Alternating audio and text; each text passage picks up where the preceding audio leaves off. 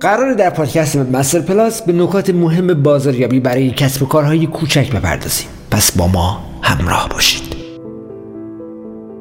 اهداف خودتون رو شناسایی و رقباتون رو بررسی کنید.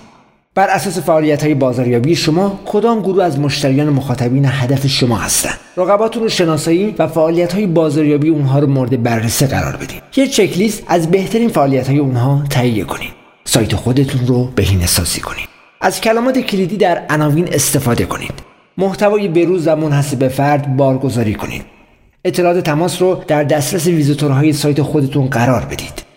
سئوی خارجی سایت خودتون رو انجام بدید. یعنی off SEO page. در سایت های با ترافیک بالا تبلیغ کنید. در forum ها وبلاگ ها و سایت های معتبر لینک سازی کنید و تعداد لینک هاتون رو افزایش بدید.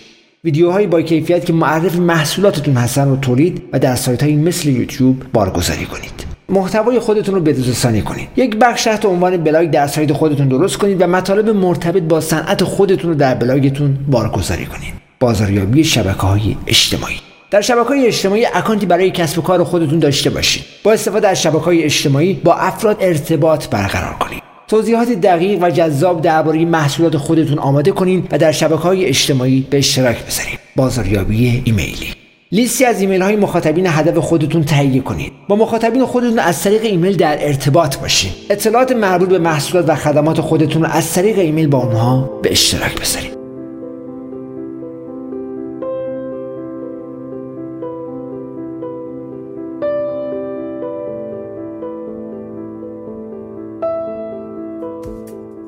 پادکست Webmaster Plus. دریچه به سمت دنیای وب. با پادکست Webmaster Plus همراه ما باشید. مستر webmaster dot ir